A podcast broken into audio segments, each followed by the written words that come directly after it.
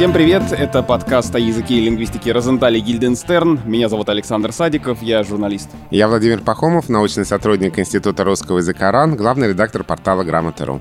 И мы продолжаем, уже, в общем-то, выходим плавно на финишную прямую наш сезон о русском языке в разных странах. И мы в прошлом выпуске говорили с Ксенией Турковой о русском языке в Соединенных Штатах Америки, а сейчас мы переместимся в другую страну, где главный язык английский, но совершенно вообще на другую сторону света. И мне нравится, что в этом сезоне у нас такие разные страны появляются. И Танзания вот в Африке была, да, и Европа была, и все практически было. И вот теперь мы поедем, виртуально, к сожалению. Отправимся с Володей в Австралию. Будем говорить о русском языке в Австралии. Надеюсь, что когда-нибудь и реально. С нами на связи специалист по международным сообществам Яна Белова. Яна, здравствуйте. Здравствуйте. Огромное спасибо за приглашение. Виртуально очень приятно к вам тоже переместиться, потому что не была в своей стране уже очень долго и чувствую, что мне бы тоже пригодился телепорт, чтобы в ней побывать сейчас. И у вас сейчас весна, да? Да, весна. У нас закончилась зима, и вот сейчас мы уже наконец-то без курток ходим. То есть у вас сейчас весенний почти что вечер, а мы говорим из такого московского промозглого осеннего утра. Да. Более того, я вам скажу, что я привыкла уже сейчас говорить, что сентябрь — это первый месяц весны. То есть это абсолютно звучит нормально. Сентябрь, октябрь, ноябрь — это весенние месяцы, и в ноябре уже по-настоящему тепло. Вот смотрите, я специально не сказал, откуда вы с нами, потому что это, мне кажется, главный вопрос, с которого я бы хотел начать, но это не единственное, что мы сегодня будем выяснять. Вот как бы сказал один из моих преподавателей Михаил Абрамович Штудинер, и как написано в его словаре, который я стараюсь следовать. С нами на связи сейчас Яна из Сиднея. Но вы же наверняка скажете Сидней. Да. А вот словарь имен собственных русского языка Флоренции Леонидовны Агеенко, которая опубликована на Грамоте.ру, настаивает на варианте Сидней. Так что у нас есть две разных рекомендации от разных словарей и специалистов по фонетике, как говорят в Австралии. В Австралии говорят, конечно, Сидней. Более того, там говорят не Сидней, а Сидней. В конце нету вот этого «е». И, честно говоря, с названиями, вообще с любыми топонимами появляется определенная путаница, потому что начинаешь привыкать говорить «Канберра», а не «Канберра». И очень много вот этих ударений, которые естественным образом перемещаются, и ты начинаешь их заимствовать в свой русский язык. А Сидней — это вы говорите, ну, то есть как в английском языке, так вы и на русском это произносите тогда, получается. Вот с таким как бы усеченным окончанием. Да, с усеченным окончанием. Я думаю, что это привычка, потому что мы называем его в разговорах с ребятами здесь на английском, потом это начинает перетекать плавно в русскую речь, и, соответственно, названия топонимов очень часто либо мы их, наоборот, русифицируем. У нас, например, есть кафе, я сейчас позволю себе шутку, но я позволю ее себе, у нас есть кафе, которое называется лив-кафе, лив-лист. Ну, по-английски лист, а мы его называем лифчик, потому что это листик. Вот. Ну, в общем, есть такие у нас каламбуры, и их довольно много, и в одну сторону, и в другую. Нам Ольга Грибковец в первом выпуске нашего сезона говорила, что русский язык можно встретить, в общем-то, в любой точке мира, и всеми нашими выпусками мы это доказываем, и понятно, что русский язык есть и в Австралии, но интересно, в каком, скажем так, объеме он там есть, то есть как много вы встречаете, не знаю, соотечественников на улицах, как много людей, говорящих на русском, по вашим впечатлениям? Зависит от района, на самом деле, потому что здесь есть районы одноэтажной застройки, есть районы многоэтажной застройки. Русские, как и многие представители там, азиатских стран, а мы в этом плане похожи, мы тяготеем к многоэтажной постройке. То есть в районах, где дома высотки, там больше русских. В районах, где дома одного-двух этажей, там больше австралийцев и ребят из Европы. Ну, это мое замечание. Я не знаю, какова статистика по этому поводу, но мы живем в районе с многоэтажками. И когда я обсуждала этот вопрос с ребятами, которые родились и прожили в Австралии всю жизнь, они сказали, что для них многоэтажное жилье напоминает социальное жилье. Ну, то есть в их глазах это не признак какого-то, ну, как небоскребы сити. Ну, то есть у них нет такой ассоциации. Им кажется, что это, наоборот, жилье, где где люди, которые не могут позволить себе дом и бэк-ярд, и какой-то, не знаю, барбекю на бэк-ярде, они, конечно, живут вот в этих домах. Вот. А для меня, как для человека из России, кажется, ну, это дача какая-то. Нет, я на даче жить не хочу, я хочу многоквартирный дом. Вот вы сейчас сказали бэк-ярд, и это, ну, вполне естественно в вашей речи прозвучало. Это как раз тот пример, который приводила нам Ксения Туркова в прошлый раз, когда говорила о заимствованиях из английского. В тех случаях, когда невозможно каким-то русским словом описать это явление, что вроде как это, конечно, задний двор, но так никто не говорит. Да, да. Довольно много, кстати, таких слов, но я стараюсь... Я ращу ребенка билингва, ей 3, почти 4 года, и я стараюсь не использовать вот эти заимствования, не смешивать два языка, потому что достаточно сложно ребенку потом вычленять, а какой же из этих язык русский, а какой язык английский, и что когда говорить. То есть получается, что таких слов, как бэк-ярд или прочих заимствований из английского, вы специально избегаете, чтобы ребенок различал, где русский язык, где английский? Не совсем. Бэк-ярд — это как раз хороший пример того, где у нас нету аналогии в русском языке достаточно точной, поэтому мы можем сказать бэк-ярд. Но, например, слово «заапрувить» я не скажу. Я скажу «подтвердить», «получить подтверждение». То, что мы с мужем часто используем в разговоре между собой о работе, мы не используем в разговорах с ней, потому что мы понимаем, что, скорее всего, ребенку будет очень сложно понять, какое слово русское, а какое на самом деле не русское. Вот это, кстати, интересно. И уже не первый раз мы сталкиваемся с тем, что гости нашего подкаста говорят о том, что какие-то англицизмы, которые, на самом деле, вот в русском языке сейчас абсолютно уже нормальные. Вот, я не знаю, выйдем из нашего офиса, там у нас коллеги будут заапрувить, вот каждый день они что-то заапрувливают. А люди, которые, наоборот, живут в англоязычной среде, они нам говорят,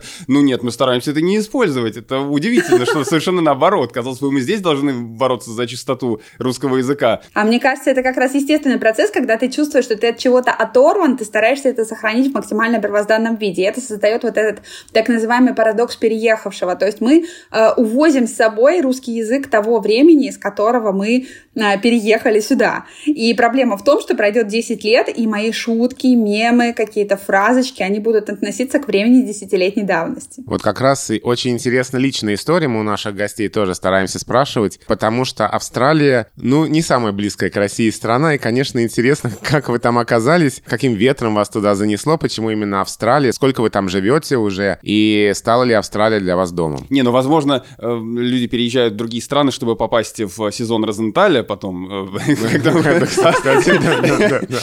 И достигают этого, обратите внимание, с трудом. Кто-то сейчас переезжает, ну, скажем, в Аргентину, да, чтобы там через полгода оказаться в нашем 8-м сезоне. Именно, именно.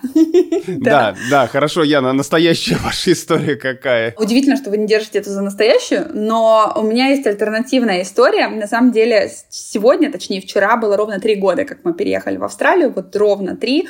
Я даже делилась у себя в Инстаграме фотографиями, вот смотрите, моя первая фотография из Австралии, вот как это все было, вот наше первое жилье. На самом деле история и романтическая, и удивительная, как мы здесь оказались. Мы с моим мужем, я начну издалека, но станет понятно почему. Мы с моим мужем знакомы с моих 14 лет. Он выпускник НГУ, так же, как и я. И мы с ним познакомились в очень юном возрасте, когда я в НГУ даже еще не поступила. У нас было первое свидание, и фраза, которую он сказал мне на первом свидании, повлияла на всю нашу дальнейшую жизнь. Он сказал мне такую вещь. Ты знаешь, я мечтаю однажды переехать в Австралию и жить в Сиднее. В тот момент у меня в голове пронеслась мысль. Удивительные вещи говорят люди на первых свиданиях для того, чтобы произвести какое-то впечатление. Ну, в общем, я отнеслась к этому с юмором, подумала, ну да, действительно, у каждого из нас есть какая-то странная, удивительная мечта. После этого мы стали встречаться, то есть за первым свиданием потянулось 2-е, 3-е, мы стали встречаться, потом жить вместе. И время от времени мы возвращались к этому разговору об Австралии. Потом мы переехали в Москву, жили там, и время от времени он говорил, вот классно было бы переехать в Австралию, вот бы там было здорово, тепло, пожить там, вообще увидеть, как это же другая сторона земли. Я поддерживала, и когда я была беременна уже, по-моему, на 6-м месяце или на 7-м, он принес распечатанные документы с визами и положил их на диван передо мной и сказал, а вот и сбылась эта мечта, мы едем в Австралию. Угадайте мою реакцию. Я считала, что все это разговоры на свидании, что это как бы шутка. Я с радостью поддерживала это.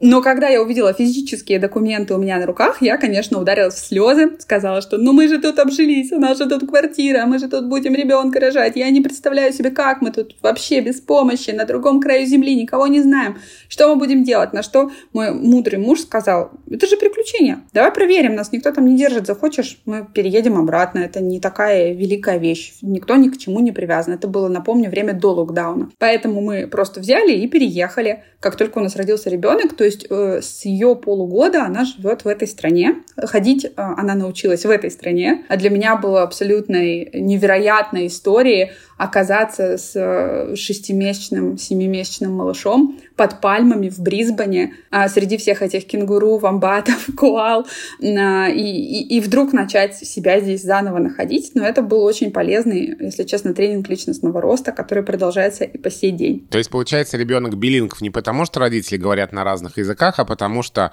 родной язык русский, но вот среда иноязычная. Да, да. У нее социальный язык английский, первый язык у нее русский, потому что мы в семье говорим на русском с Максимом. А у Майи 2 языка, и социальный язык — это английский, она ходит в сад, соответственно, пойдет потом в школу, и ей нужно уметь объясниться. Ну вот нам Ксения Туркова в прошлом выпуске рассказывала о языковом творчестве ее сына. Вот интересно, как дочь осваивает английский язык, различает ли она четко 2 языка, и есть ли какие-то вкрапления одного языка в другом, и как вообще какое-то вот такое детское языковое творчество проявляется? Да, есть.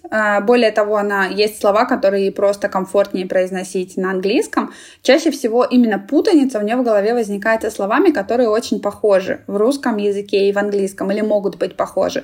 Например, она называет помидоры томато. То есть она произносит их по-русски, она не говорит томейро, она говорит томато, дай мне томато, потому что у нее в голове включается вот эта лампочка, видимо, сигнальная, что вот. Она не уверена, как произносить слова, например, слово зебра, да, она говорит зебра и смотрит на меня с неуверенностью, потому что, кажется, это русское слово, но как его произносить, непонятно, потому что оно похоже на английское. Очень много слов, которые похожи, она не понимает, как произносить, она пытается их произносить ближе к английскому. Но есть обратная ситуация, когда, например, она знает слово на русском, и ей кажется, что это слово международное по каким-то причинам. И она пытается произнести его с английским акцентом в надежде, что сейчас это сработает. Например, она как-то показала мне мох, и, посмотрев на него, подумав, сказала, как по-английски мох? Может быть, моух? То есть в ее глазах это слово, которое можно немножко изменить, и оно будет звучать по-английски. Или, например, она однажды попросила у своего друга на английском «сукафрукт», потому что ей показалось, что слово «сухофрукт», его можно чуть-чуть переделать, и оно будет практически английским. То есть такое случается. Возвращаясь к вашей речи, к взрослой речи, мы уже поговорили о том, что вы стараетесь как-то избегать тех заимствований из английского языка, которые имеют аналоги в русском. Как вообще, если говорить о, может быть, речи ваших знакомых, ваших друзей, кто говорит на русском языке, в принципе, есть ли какие-то такие слова, это тоже наш традиционный вопрос, по которым можно безошибочно определить, что человек из Австралии, что это слово могло встретиться в его русской речи только если он живет в этой стране? Да, да, Австралия на самом деле очень богата словечками, я даже не скажу словами, словечками, знаете, похожими. Я попробую сравнить, провести аналогию в русском. Австралийцы очень любят сокращать слова и очень любят повторять слоги в своей разговорной речи. То есть, например, дин-дин — это dinner. Дважды дин-дин — это dinner. Или, например, umbrella — это broly. Они сокращают очень-очень много слов, и это считается... Ну, я проведу аналогию. Например, в русском мы бы сказали не магазин, а магаз. Это будет звучать, понимаете, да, вот эту вот аналогию, как это звучит, какой оттенок это приобретает в речи. И, соответственно, ребята, которые говорят с британским английским, те, кто выходцы Великобритании или Америки, они немножко со скепсисом относятся к австралийскому английскому. Они говорят, что эти ребята какие-то вообще разговаривают очень странно, и как подростки, и какой-то вот у них такая манера. То есть поэтому про австралийцев, говорящих на английском, ходят всякие, шутки, что типа они как-то неразборчиво говорят. Не только, потому что они действительно еще и неразборчиво говорят. То есть сам австралийский акцент, он действительно неразборчивый. Плюс вот эта манера сокращать. Например, do you want my чоки-бики for дин-дин? Хочешь мою шоколадную печеньку на ужин? Ну, то есть это вообще звучит очень-очень странно. И вот эти всякие чоки-бики Майя, конечно, тут же хватает свою речь, и тут же она, конечно, спросит: мамочка, можно мне чоки-бики? Потому что для нее это нормально. Ну и плюс вот сама манера говорить. Когда мы только переехали, я считала, что я хорошо знаю английский. Я беру свои слова обратно, потому что у меня ощущение, что когда я приехала, начала разговаривать с бариста в кофейне, я не понимала ни слова вообще, ни одного слова. Хотя до этого у меня была практика разговора на английском с нейтив-спикерами, и просто я учила его, я чувствовала себя уверенно в нем, но нет. И теперь английский в австралийском виде, он мне кажется, как сказать, вот я сейчас пытаюсь русское слово найти, он мне кажется основным, оригинальным английским, потому что я так привыкла к манере произношения здесь, что когда я слушаю американскую манеру или британскую, или особенно ирландскую, я говорю, ничего себе, это такой другой английский. Потому что австралийский, кажется, мне теперь норма. А все-таки в русской речи... Как вот эта английская манера влияет на вашу русскую речь? Да, встречается ли подражание этой манере? И есть ли какие-то слова в русской речи, заимствованные из австралийского английского, по которым можно понять, что человек из Австралии? Есть, во-первых, эти сокращенные слова, броли и так далее, которые человек может вставлять автоматически, просто по привычке. Есть, например, веджимайт, о котором шутит вся Австралия. Это такая паста с соленым вкусом, которую здесь намазывают на хлеб. Если человек вообще в любой стране мира, кроме Австралии, хочет на завтрак веджимайт, это значит, что он точно из Австралии, потому что любить это невозможно, привыкнуть к этому невозможно, только если человек родился в Австралии или с очень раннего возраста здесь прожил, он, наверное, будет любить веджимайт. То есть, если это ему давали в качестве прикорма.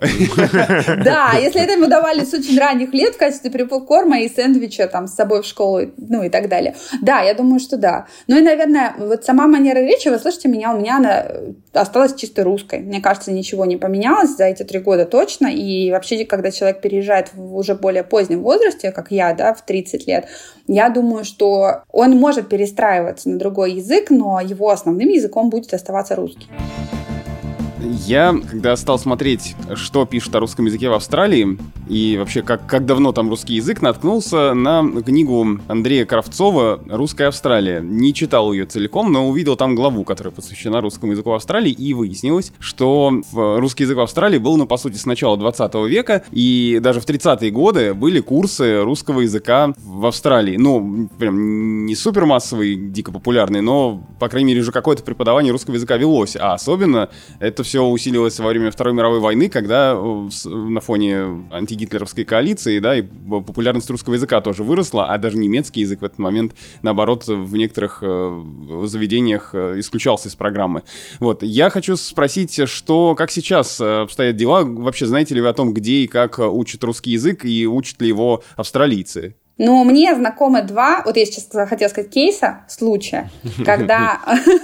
Чувствуете, да? Знакомы 2 случая, в которых чаще всего учат русский язык австралийцы. Это ситуации, когда это смешанные семьи, во-первых, то есть когда жена хочет, чтобы муж у нее учил русский язык для того, чтобы разговаривать с детьми, или это дети, которые переехали в очень раннем возрасте, и родители боятся потерять их русский язык. То есть это все семейные случаи, просто 2 кейса разделяются на детское образование и взрослое образование. Я знаю, что занимаются с репетиторами взрослые здесь, и что дети ходят в русские школы. Здесь есть русская школа, мы даже ходили на какой-то русский Новый год, там был утренник с настоящим Дедом Морозом, Снегурочкой, куча русских детей.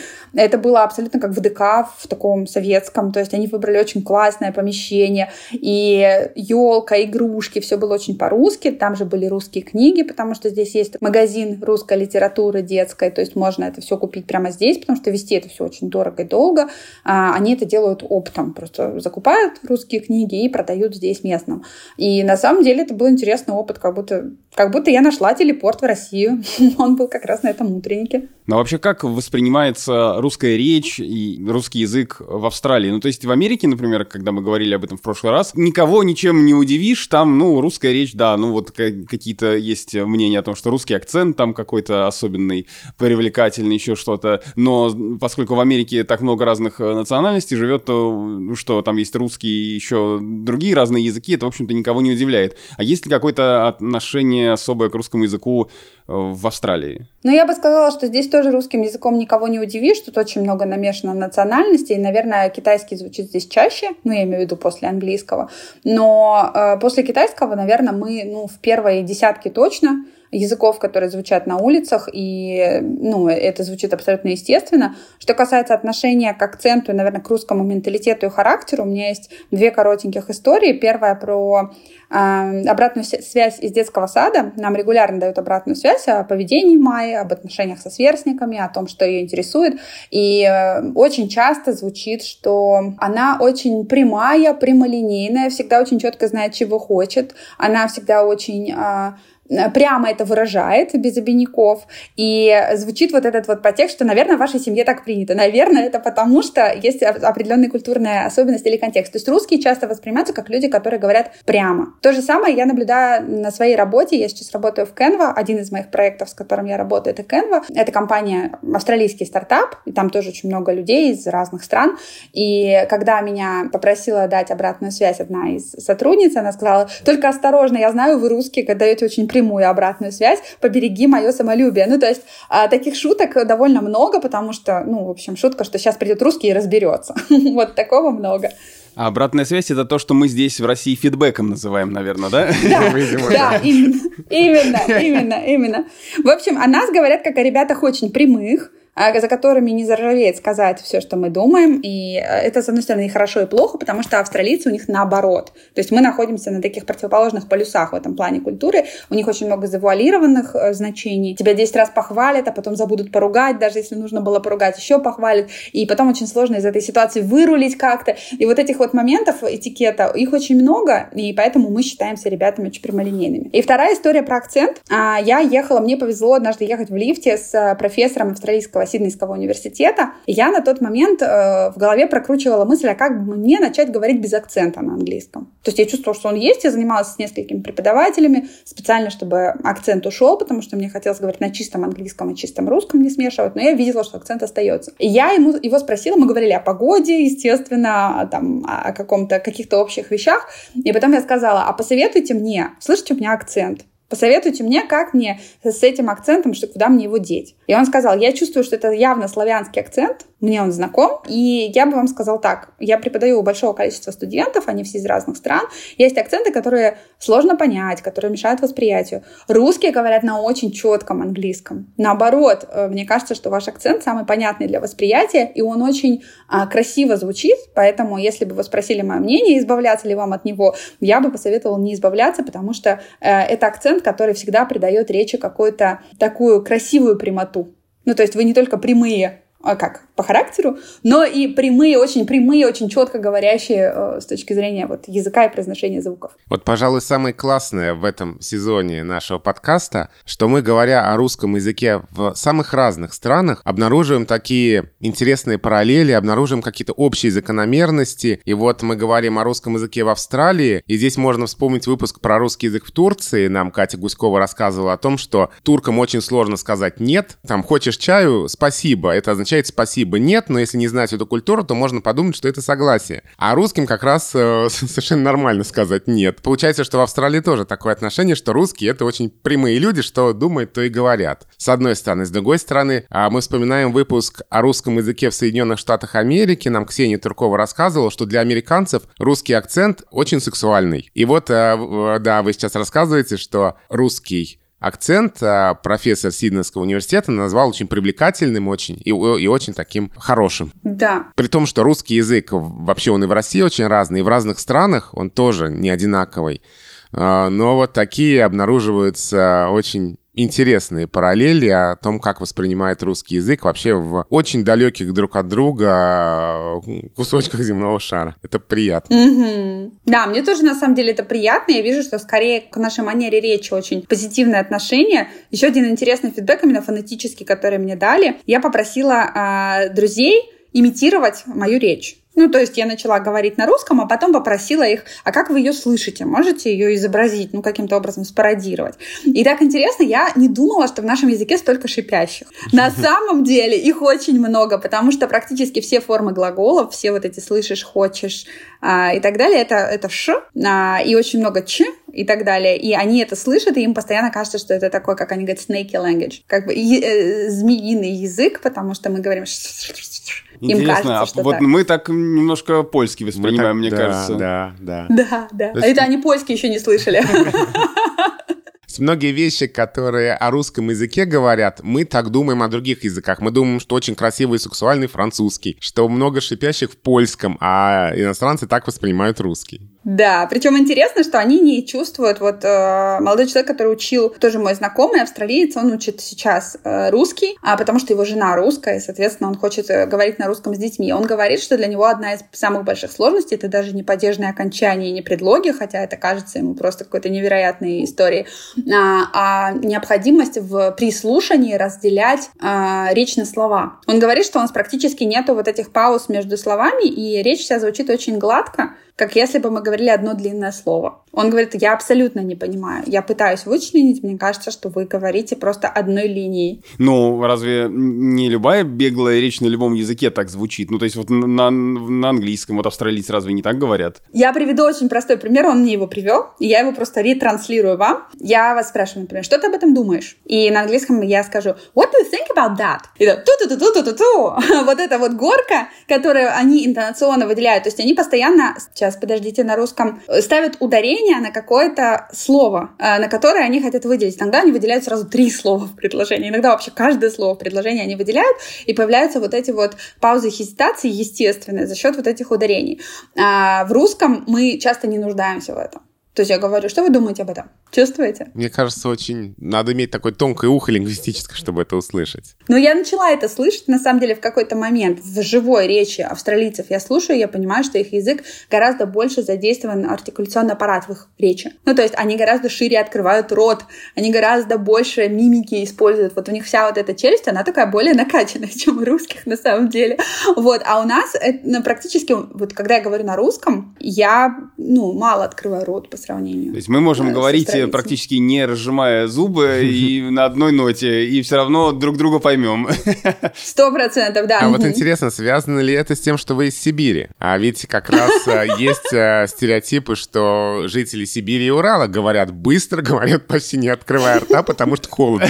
Слушайте, на самом деле, мне кажется, что в Москве говорят еще быстрее, может быть, потому что пробки и дедлайны, я не знаю, но мне кажется, в Москве говорят еще быстрее. Правильно ли я понимаю, что в Австралии вот вы, ваши знакомые из России, соотечественники, не чувствуете себя совершенно оторванными от России, не чувствуете, что вы где-то безумно далеко, потому что есть, понятно, есть все современные средства связи, но есть и магазины, где можно купить русские книги, есть возможность учить русский язык в русских школах для детей, есть какое-то русское сообщество или комьюнити. В общем, вы не чувствуете себя безумно далеко на краю земли, а вы чувствуете себя, просто в другой стране, за границей, но связь с Россией есть. Ну, это правда. У нас есть даже русские магазины с настоящей красной икрой и с настоящими тетечками, знаете, такими русскими тетечками-буфетчицами. Они правда настоящие.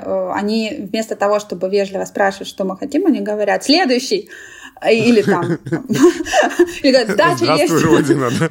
Да, там прям «Здравствуй, Родина», и мне это нравится, на самом деле. Это очень... Я не знаю, специально это или нет сделано, но это очень здорово. Но я бы сказала, что мы не чувствуем себя оторванными, скорее не поэтому. Я не могу сказать, что я много общаюсь, например, с русскоязычным комьюнити. Наверное, нет. Для меня больше связи формируют русскоязычные передачи, подкасты, какие-то, может быть, статьи. То есть я достаточно хорошо слежу за тем, что происходит, особенно за культурой и вот той частью жизни, за которой я следила очень внимательно, находясь в Москве. Это, конечно, создает хорошее понимание, что происходит. Кого сейчас читают, кого слушают, кто получил букера. Любые вот такие темы, они очень здорово держат внимание на своей культуре. И это помогает гораздо больше, чем поход в русский магазин или разговор с русскими ребятами здесь. Ну, а чизик писиком у вас есть?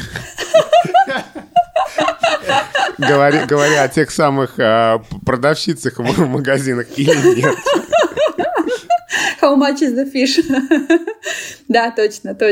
Нет, все есть, все по-настоящему, все на русском, и на самом деле это, это подкупает. А если честно, я бы сказала, что невозможность услышать русскую речь делает тебя принадлежащим какой-то культуре или стране. Для меня самое важное — это чувство, знаете, какое-то вот чувство, что я могу через сутки оказаться в Москве. Его у меня сейчас нет. Сутки надо лететь до Москвы, примерно сутки. Я имею в виду вообще общее путешествие занимает 24 часа, иногда 48, если пересадки длятся дольше, если не прямая стыковка. И раньше это чувство меня очень успокаивало. Я знала, что пройдут сутки, я буду в Москве. Да, это будет стоить дорого, но это возможно и можно прилететь к своим. Сейчас из-за локдауна, вы, наверное, знаете, что Австралия самая строгая в плане локдауна страна, и у нас самые жесткие меры, и самый долго длящийся локдаун был в одном из городов Австралии. Мне даже неловко был, потому что он продолжается. Вот это чувство потеряно. Есть чувство, что мы где-то действительно в другой вселенной.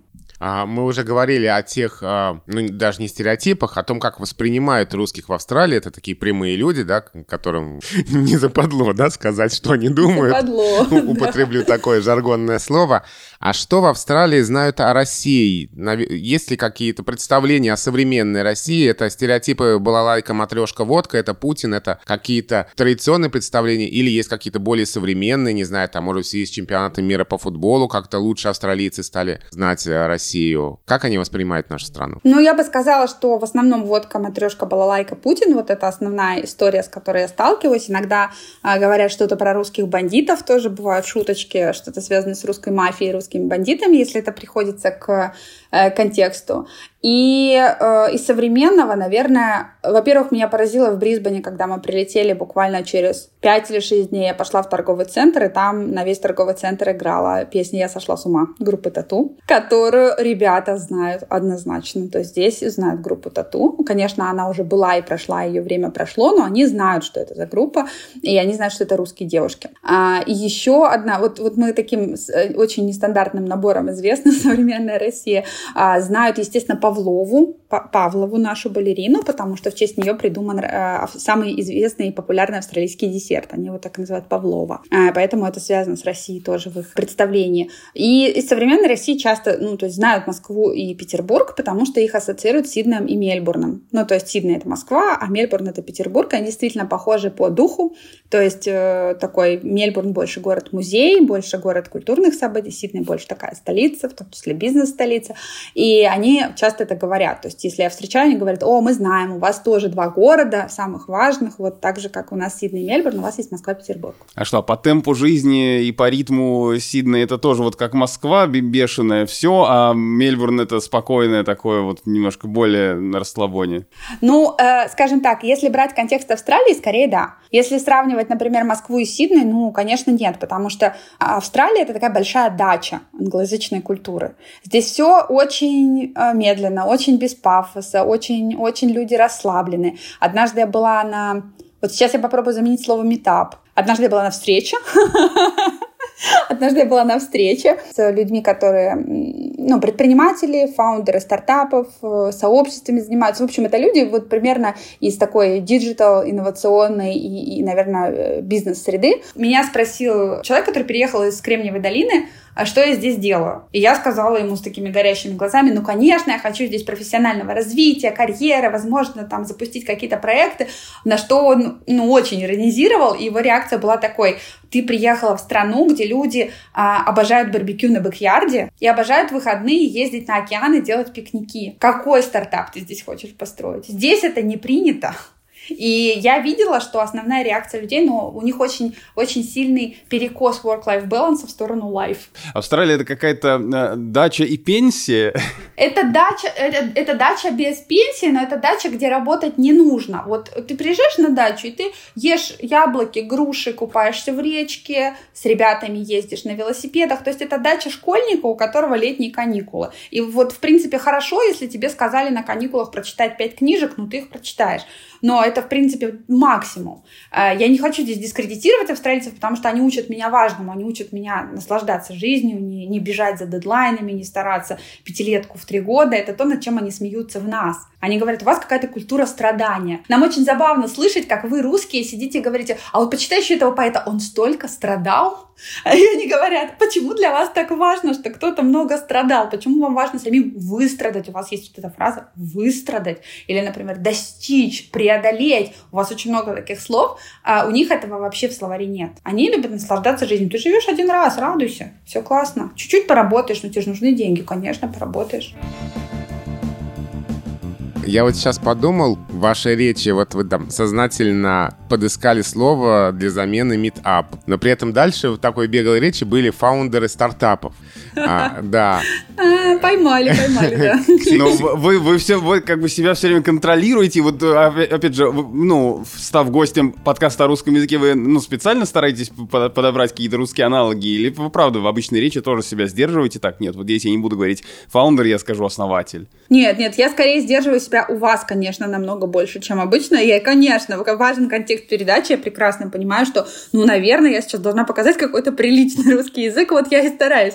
Но в обычной речи, например, когда я разговариваю с Майей, да, я чувствую ответственность. И более того, знаете, у меня ответственность немножко в другую сторону перекос. Не то, чтобы не употребить слово «фаундер», а чтобы сразу после слова «фаундер» через запятую дать как можно больше синонимов на русском. Или, например, чтобы давать ей как можно больше разговорных слов на русском. Она у меня, например, знает выражение, только не смейтесь надо мной, выражение моего детства. Например, когда она мне говорит: «Мама, помоги мне, пожалуйста, с этим». Я говорю: «Да без «б». Не знаю, говорили вы так или нет, но я так говорю». И мне важно, чтобы она знала все вот эти словечки, все эти мемы, шуточки, какие-то сокращения. И я сознательно при ней использую разные там способы. Она слышала от меня даже слова, например, «розетовать». Я намеренно говорю его при ней и привожу еще ряд синонимов для того, чтобы она понимала, что вот они виды русской речи. Бывает вот этот низкий жанр, бывает более высокий жанр. Посмотри, какие бывают. Я хочу, чтобы у нее был вот этот весь фуршет из русского языка, весь вот этот набор деликатесов, он лежал перед ней на тарелке, она точно в русском была, как рыба в воде. Вот это здорово. Это здорово на самом деле, что такое речевое взаимодействие. А знаете ли она фразу «жадина-говядина» и что после этого произносит? Я же из Сибири, соленый огурец на полу валяется, никто его не ест. Хорошо, а камень, ножницы, бумага, а дальше? Подождите, а что дальше? Я говорю: раз, два, три, и все, и мы показываем. Вот раз, два, три, да. А у вас? Просто тут недавно было тоже вот это вот исследование, кто что говорит в разных регионах России, и где-то, конечно, Цуефа, где-то Энбецо, где-то что-то еще, я там забыл. Ого! Там миллион было разных этих слов, да. А вот это вот австралийское наслаждение жизнью никак не проявляется в языке вашем, что вот вы говорите, что австралийцы вас учат наслаждаться жизнью, не торопиться, как-то расслабиться. А вот по отношению к языку вот чувствуется ваша ответственность, да, ваша какая-то, ваше напряжение, да, ваш самоконтроль. Вот здесь эти австралийские уроки не помогают как-то отпустить ситуацию, расслабиться и говорить просто как угодно? Австралийские уроки вообще не работают, потому что когда ты уже достаточно взрослый, сформированный человек, да, ты можешь под эту реальность немножко, как сказать, ты можешь привыкнуть к ней, ты можешь начать жить по ее какому-то вот этому течению, да, поймать волну, да, как они говорят. Но в то же время ты сам, как мне кажется, остаешься собой и из культуры в культуру начинаешь переходить как из комнаты в комнату. Вот бывает, да, знаете, например, на кухне что мы делаем? На кухне мы едим, да, ты привыкаешь, что на кухне мы едим, ты заходишь, но ты не становишься от этого другим человеком, ты просто на кухне ешь. А в спальне ты спишь, потому что в спальне, принято спать. И то же самое при переезде из страны в страну происходит с тобой, то есть ты адаптируешься под реальность, ты понимаешь, как себя вести, ты понимаешь, что уместно, что неуместно, как реагировать. Очевидно, если ты в кухне будешь спать, будет, неуместно, неудобно, ты будешь странным. Точно так же, да, в Австралии, наверное, будет странно, если ты будешь урабатываться и всем жаловаться, как вот ты устал сегодня на работе. Это будет странно, это не принято здесь. Но при этом ты не можешь перестать быть собой со всеми плюсами и минусами твоего национального характера, менталитета и так далее. А я однозначно продукт своей культуры и своего языка. Поэтому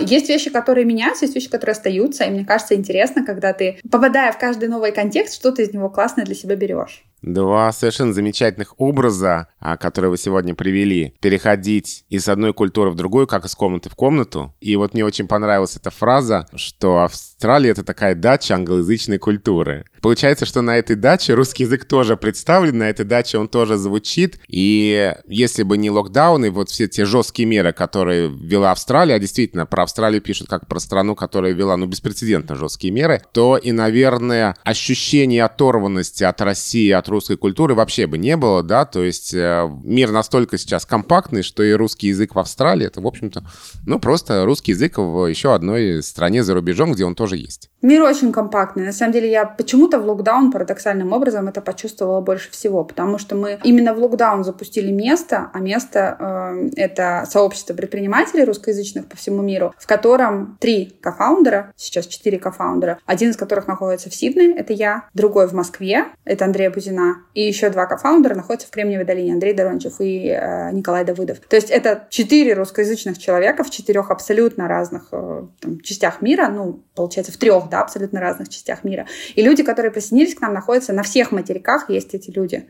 Русскоязычные люди, которые что-то предпринимают, что-то создают, какие-то проекты, или у них есть какая-то интересная экспертиза. 18 тысяч человек присоединилось к этому сообществу, как мне кажется, из-за локдауна. Они сидели все, пытаясь себя вот где-то найти, применить, найти людей, которым будет интересно то же самое. И вот они все хлынули в это сообщество, и мы оказались все в одном виртуальном центре, русские, которые по всему миру разбросаны. Поэтому вот в этот момент я ощутила, насколько на самом деле мы, насколько мир — это действительно комнаты одной квартиры. Да, мы живем в разных комнатах, так получилось, да, но мы говорим на одном языке, мы друг друга понимаем, все в детстве смотрели «Чебурашку». И это просто магия. Ну что, большое спасибо вам за такой интересный рассказ. Мы сегодня говорили с Яной Беловой, специалистом по международным сообществам, и говорили мы о русском языке в Австралии, а Яна с нами была на связи из Сиднея.